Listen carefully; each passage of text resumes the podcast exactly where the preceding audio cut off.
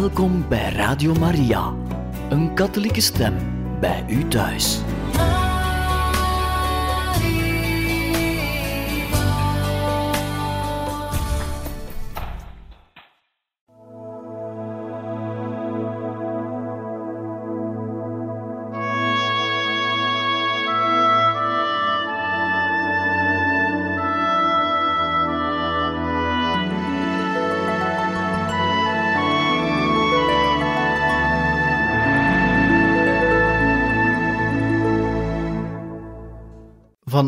Welkom, beste luisteraars van Radio Maria, bij het programma Heiligen Getuigen. We lezen u verder voor uit het boek Herinneringen van zuster Lucia.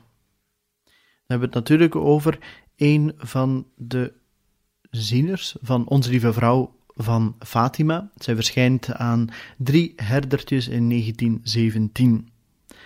We gaan vandaag verder in de tweede herinnering en we beginnen met een inleiding hierop, zodat u het document dat we zullen horen goed kan plaatsen.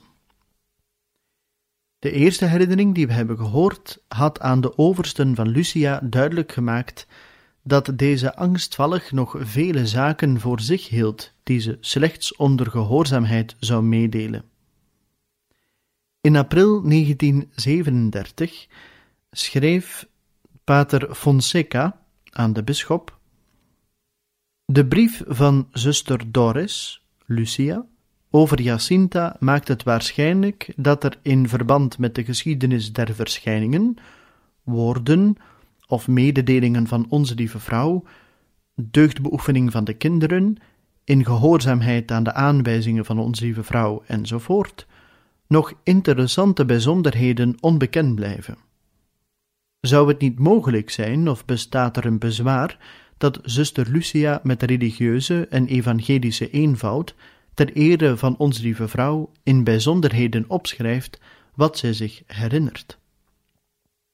En zo kwam het dat de bisschop in overleg met de provinciale overste van de Dorotheas, moeder Maria do Carmo Cortereal, dit van Lucia vragen.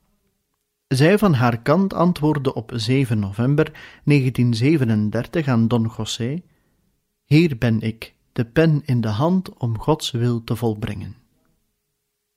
Dit geschrift, begonnen op 7 november, kwam gereed op 21 november, dat wil zeggen na veertien dagen.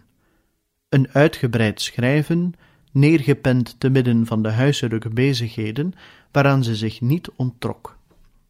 Het is een geschrift van 38 bladzijden, aan beide kanten beschreven in klein vlot schrift zonder correcties. Dit getuigt weer eens van de helderheid van geest van Lucia, van een rustig gemoed en van haar evenwichtigheid. De onderwerpen zijn interessant en belangrijk, de verschijningen van de engel, buitengewone genaden bij haar eerste communie, verschijningen van het onbevlekt hart van Maria in juni 1917 en verder nog vele tot dan toe volledig onbekende bijzonderheden. De bedoeling van zuster Lucia in dit geschrift kan men al dus weergeven. De geschiedenis van Fatima weergeven zoals ze is. Hier gaat het dus niet, zoals in de vorige herinnering, om enige biografische herinneringen, waarbij de verschijningen zowat in de schaduw blijven, maar hier gaat het juist om de verschijningen zelf. De stemming waarin Lucia schrijft kan men aflezen uit de volgende woorden. Ik zal niet meer het genoegen hebben om alleen met u van de geheimen van uw liefde te genieten. Doch in de toekomst zullen anderen mij met mij de overvloed van uw barmhartigheid bezingen. Zie hier de dienstmaagd van de Heer, laat hij zich van haar bedienen zoals het hem behaagt.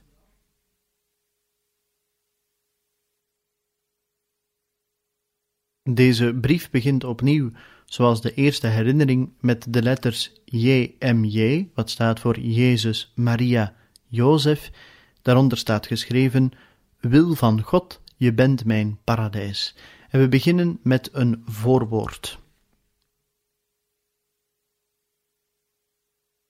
Hoogwaardige excellentie, hier ben ik, de pen in de hand om de wil van God te volbrengen.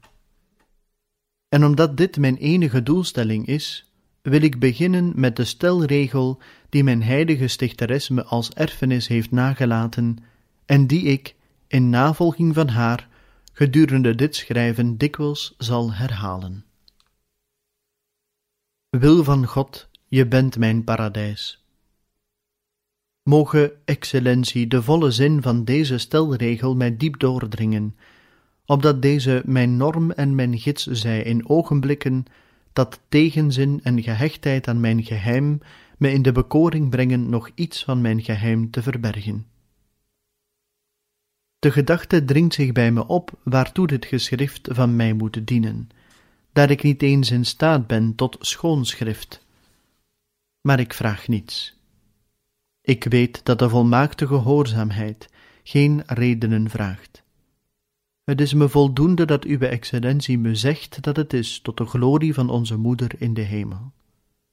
Daarom, met de zekerheid dat dit de bedoeling is, vraag ik de zegen en de bescherming van haar onbevlekt hart.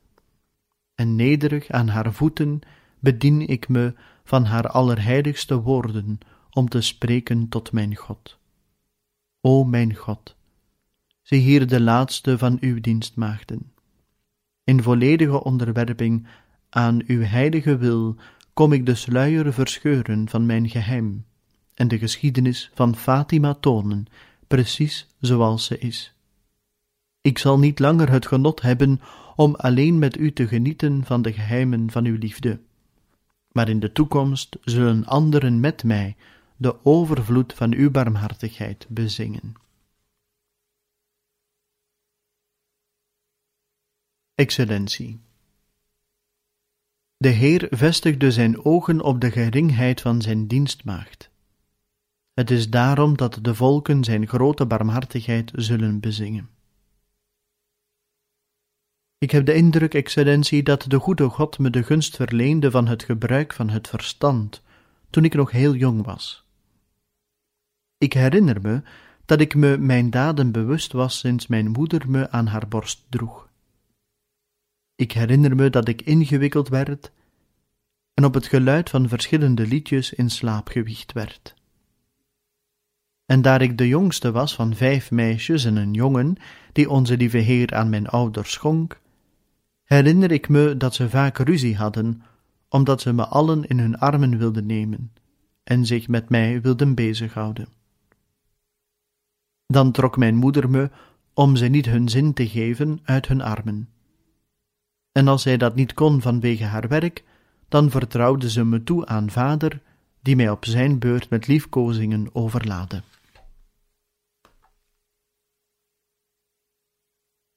Het eerste dat ik leerde was het Ave Maria, want mijn moeder had me gewoonlijk in haar armen wanneer ze mijn vijf jaar oudere zus Carolina, die op mij volgde, onderrichtte.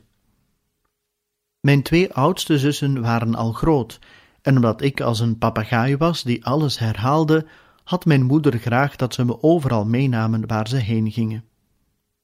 Ze waren, zoals men het uitdrukt in onze streek, haantje de voorsten van de jeugd. En er was geen feest of danspartij, of zij waren erbij. Carnaval, Sint-Jan, kerstmis, het was nu eenmaal regel, er moest bal zijn. Dan was er nog het feest van de wijnoogst. In de tijd van de olijvenpluk was er bijna iedere dag dansen. Op de voornaamste feesten van de parochie, zoals het feest van het Heilig Hart van Jezus, van Onze Lieve Vrouw van de Rozenkrans en van de heilige Antonius enzovoort. Was er s'avonds altijd uitloding van koeken en het dansen ontbrak ook niet. Ook kregen we uitnodiging voor bijna alle bruiloften in de buurt, want moeder werd, als ze niet werd uitgenodigd als trouwgetuige, als kok gevraagd. Op die bruiloften duurde het bal vanaf het einde van het bruiloftsmaal tot zanderendaags morgens. Daar mijn zussen me altijd moesten meenemen, dirkten ze mij net zo op als zichzelf. En omdat een zus naaister was, kreeg ik ook de meest elegante klederdracht die de boerenmeisjes van ons dorp in die tijd droegen, de geplooide rok, de lakcentuur, de zware halsdoek met de uiteinde op de rug, de hoed met gouden kralen en met bonte veren. Soms leek het er meer op dat ze bezig waren een pop aan te kleden dan een kind. Bij het bal zetten ze me op een soort kleerkast of een ander hoog meubel om niet onder de voet gelopen te worden. En daar moest ik onder begeleiding van gitaar of harmonica verschillende liedjes aanheffen. Mijn zussen leerden me dat ook en een paar walsen om te kunnen dansen voor het geval dat er een partner ontbrak. Ik wist mijn rol dan goed te vervullen onder het applaus en de aandacht van de deelnemers. Ik kreeg zelfs premies en geschenken, omdat sommigen daardoor mijn zussen een plezier wilden doen. Zondags in de namiddag verzamelde zich heel de jeugd in onze hof. Zomers was het in de schaduw van drie grote vijgenbomen en in de winter onder een afdak op de plek waar nu het huis van mijn zus Maria staat. Men bracht er de tijd door met spelen of conversatie met mijn zussen. Met Pasen was daar ook de verloting van de amandels, waarvan ik een flinke portie kreeg toegewezen. Sommigen namelijk legden het daarop aan uit sympathie. Moeder bleef op die middagen bij de deur van de keuken zitten, die uitgaf op de hof en van waar ze kon zien wat er gebeurde. Soms ook zat ze er te lezen. Andere keren onderhield ze zich met mijn tantes of met buurvrouwen die haar kwamen opzoeken. Ze was altijd even ernstig en iedereen wist dat haar woorden even serieus waren als wat geschreven staat, en dat men haar zonder meer moest gehoorzamen. Ik heb het nooit meegemaakt dat zich iemand in haar bijzijn een lichtzinnig of oneerbiedig woord heeft veroorloofd. De mensen plachten te zeggen dat mijn moeder meer waard was dan al haar dochters. Ik herinner me dat ik moeder verschillende keren heb horen zeggen: Ik zie niet wat men eraan heeft om de huizen van anderen af te lopen om te gaan kletsen. Voor mij gaat niets boven een rustige lectuur in mijn eigen huis. Men vindt zo mooie dingen in de boeken. En wat heb je mooie heiligenlevens. Het lijkt me dat ik aan uw excellentie al verteld heb hoe ik de weekdagen doorbracht, omringd door de kinderen van onze buurt. Hun moeders vroegen aan mijn moeder om ze bij mij achter te laten, om dan zelf naar het veld te gaan. Ik geloof dat ik in het schrijven dat ik aan uwe excellentie gestuurd heb over mijn nichtje, ook al verteld heb wat we speelden en hoe we ons onderhielden. Daar ga ik dus aan voorbij. Zo bereikte ik dan, vertroeteld door tederheid en liefkozingen, mijn zesde jaar. En, om de waarheid te zeggen, ik begon smaak te vinden in de wereld, en vooral de hartstocht voor het dansen plantte zich met diepe wortels in mijn arme hart. En ik beken dat, als de goede God me niet een bijzondere barmhartigheid betoond had, de duivel mij daardoor had ten val gebracht. Ook heb ik, zo meen ik tenminste, uwe excellentie reeds gezegd in datzelfde geschrift, dat moeder de gewoonte had om in de uren van de middagrust, zomers, de catechismus te onderwijzen. In de winter was het onderricht s avonds, na het avondeten, aan de haardstede, terwijl we kastanjes en zoete eikels roosterden.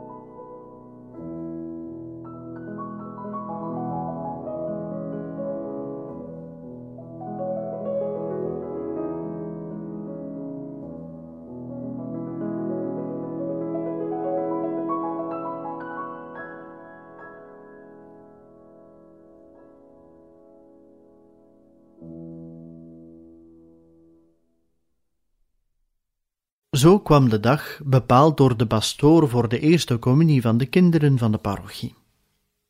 Nu dacht moeder dat ik, omdat ik al de godsdienstleer kende en mijn zesde jaar voleind had, misschien al kon toegelaten worden tot de eerste communie.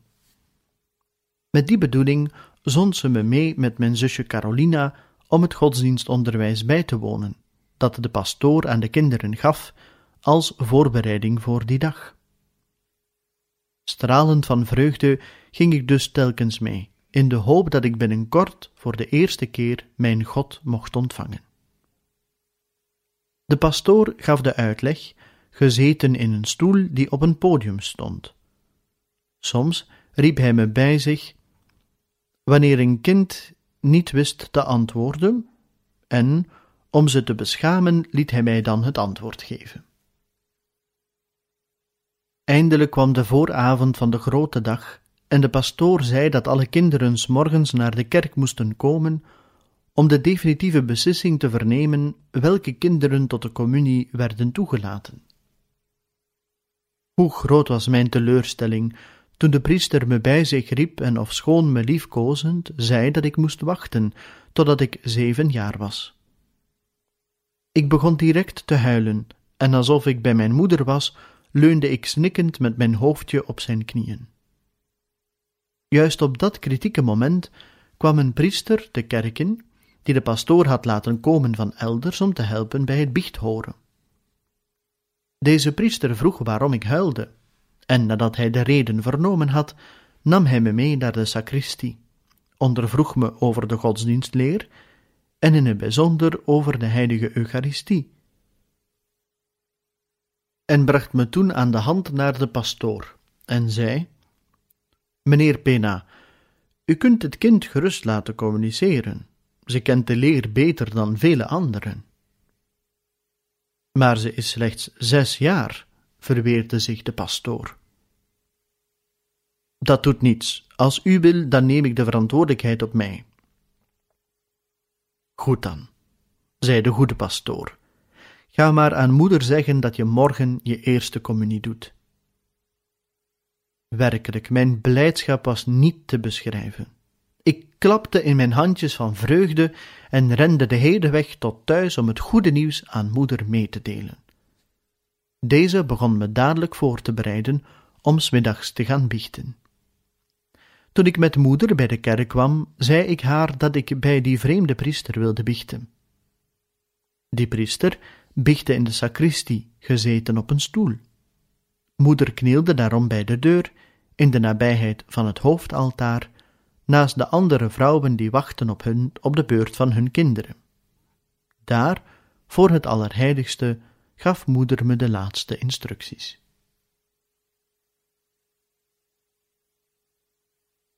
Toen dan mijn beurt kwam, ging ik neerknielen voor onze goede God. Daar vertegenwoordigd door zijn gezant om vergiffenis te vragen van mijn zonden. Toen ik klaar was, zag ik dat iedereen aan het lachen was. Mijn moeder riep me en zei: Beste kind, weet je niet dat je bij de biecht zachtjes moet spreken? Dat ze geheim is? Iedereen heeft het gehoord. Alleen op het eind heb je iets gezegd dat men niet kon verstaan. Op weg naar huis deed moeder verschillende pogingen om te ontdekken wat zij noemde het geheim van mijn biecht. Mijn antwoord was een volledig zwijgen. Nu echter wil ik het geheim van mijn eerste biecht bekendmaken. Nadat die goede priester mijn biecht gehoord had, zei hij: Mijn dochter, je ziel is de tempel van de Heilige Geest. Houd hem altijd rein, zodat de Heilige Geest er zijn goddelijk werk kan voortzetten. Bij het horen van die woorden werd ik vervuld van eerbied voor mijn ziel en vroeg die goede biechtvader hoe ik dat doen moest. Ga neerknieden aan de voeten van onze lieve vrouw en vraag haar met groot vertrouwen dat zij de zorg over je hart op zich neemt, dat zij het klaar maakt voor hem alleen. Nu was er in de kerk meer dan één beeld van onze lieve vrouw, Maar daar mijn zussen altijd het altaar van onze lieve vrouw van de rozenkrans versierden, had ik de gewoonte daarvoor te bidden. En zo kwam het dat ik ook deze keer daarheen ging om haar met al de vurigheid waartoe ik in staat was te bidden, mijn arme hart te bewaren voor God alleen. Toen ik deze nederige smeekbede verschillende keren herhaalde, met mijn ogen strak op het beeld gericht, leek het me toe dat zij glimlachte en met een blik en gebaar van goedheid haar instemming betuigde. Ik was zo overstroomd van blijdschap dat ik met moeite één woord kon uitbrengen. Mijn zusters bleven die nacht doorwerken om me de witte jurk en het bloemenkroontje te maken. Ik kon van blijdschap niet slapen. Er kwam maar geen eind aan de uren. Daarom stond ik telkens weer op om mijn zussen te vragen of het nog niet dag was, of ze me de jurk en het bloemenkroontje wilden aanpassen, enzovoort. Eindelijk brak de gelukkige dag aan, maar wat duurde het nog lang tot het negen uur was. Reeds had ik mijn witte jurk aan toen mijn zus Maria me naar de keuken bracht om aan mijn ouders vergiffenis te vragen, hun hand te kussen en hun zegen te vragen. Na deze ceremonie kreeg ik van moeder de laatste raadgevingen. Ze zei me wat ze wenste dat ik aan onze lieve Heer zou vragen wanneer ik hem in mijn hart ontvangen had. En haar laatste woorden waren: Vraag vooral aan onze lieve Heer dat Hij je heilig maakt. Woorden die zich zo diep in mijn hart griften, dat het deze waren die ik het eerst zei nadat ik onze lieve Heer ontvangen had. Tot op vandaag komt het me voor dat ik de stem van mijn moeder telkens weer deze woorden hoor herhalen.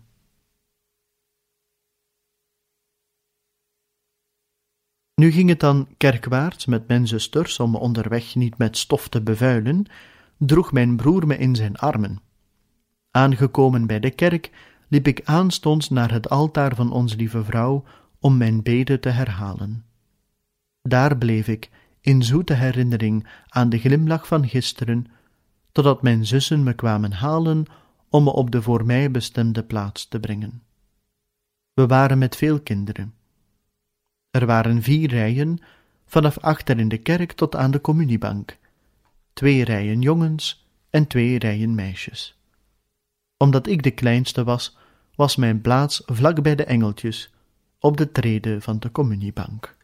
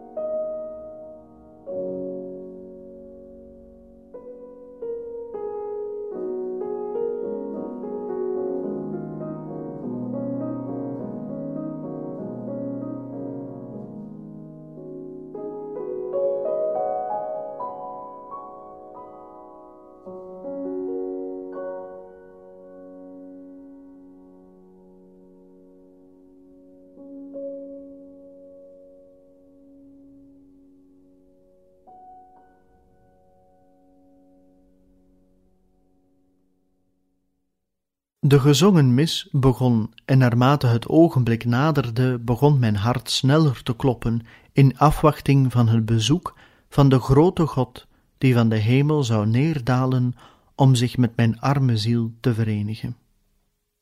Meneer Pastoor kwam naar beneden tussen de rijen om het brood der engelen uit te delen. Ik had het geluk de eerste te zijn. Toen de priester de treden van het altaar afdaalde, leek het me of mijn hart ging uitbreken uit mijn borst. Maar nauwelijks was de goddelijke hostie op mijn lippen, of ik voelde een rust en een bestendige vrede. Ik werd van zulk een bovennatuurlijke sfeer vervuld, dat de tegenwoordigheid van onze goede God zo duidelijk waarneembaar werd, alsof ik hem zag en hoorde met mijn zintuigen.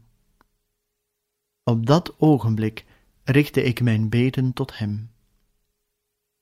Heer, maak me heilig. Bewaar mijn hart altijd rein voor u alleen. Het leek me alsof onze goede God me op dat ogenblik duidelijk in het diepste van mijn hart deze woorden toesprak. De genade die je vandaag gekregen hebt, zal in je blijven leven en vruchten voortbrengen van eeuwig leven.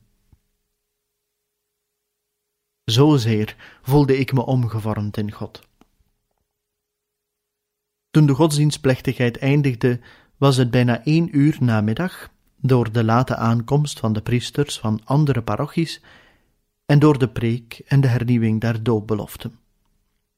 Daarom kwam moeder me vol zorg halen, denkend dat ik het niet zou volhouden. Maar ik voelde mij zo verzadigd met het brood der engelen, dat ik op dat ogenblik niet in staat was ook maar iets te eten. Sindsdien verloor ik de smaak en de begeerte naar het aardse die in mij opgekomen waren, en voortaan voelde ik me alleen maar gelukkig op een eenzame plek, waar ik de zoetheid van mijn eerste communie kon nasmaken.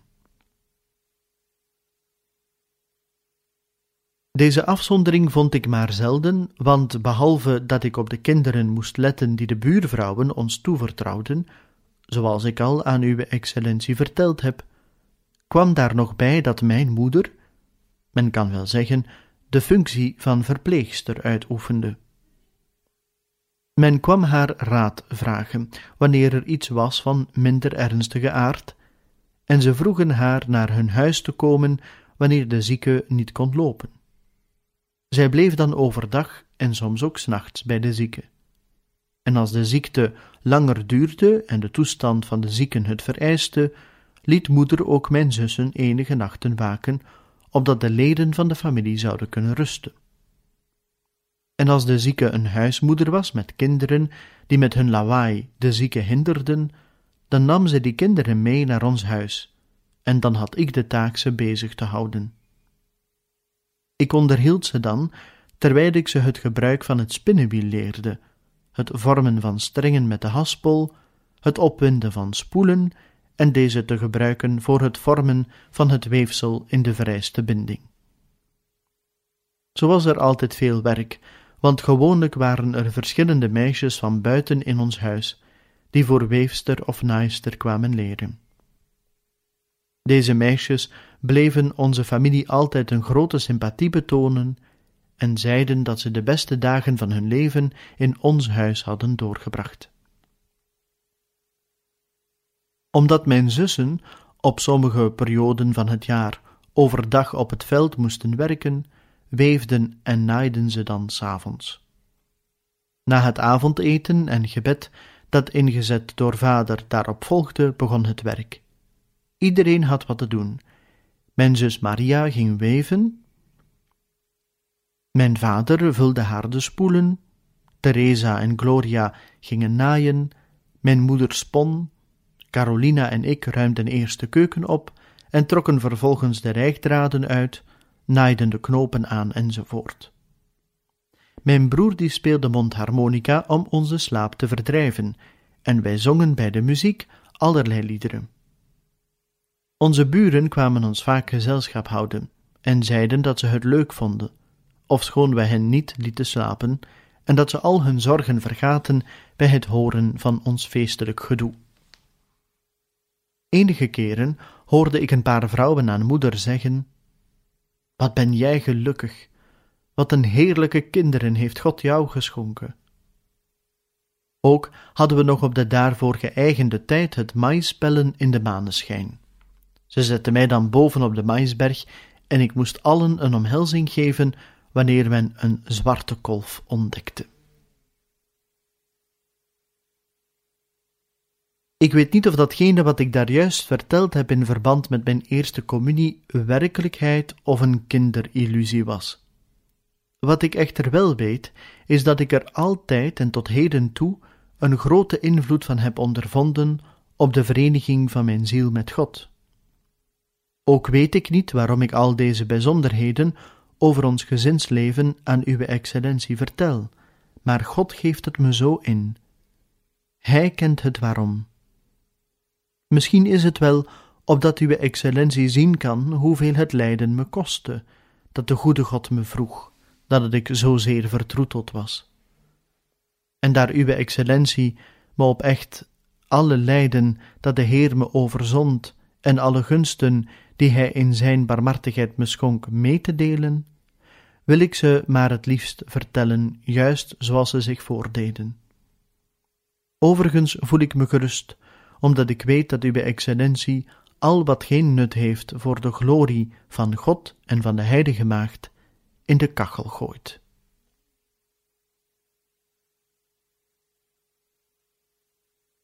En dan houden we hier halt voor vandaag, althans in deze aflevering van het programma Heiligen Getuigen, waar wij u voorlezen uit het boek Herinneringen van zuster Lucia. In een volgende aflevering hoort u meer over de verschijningen, en meer bepaald wat Lucia nu echt heeft gezien in 1915. Dat is voor een volgende keer en dan hoop ik dat u er ook een volgende keer wenst bij te zijn. Van harte dank en nog een bijzonder fijne dag gewenst.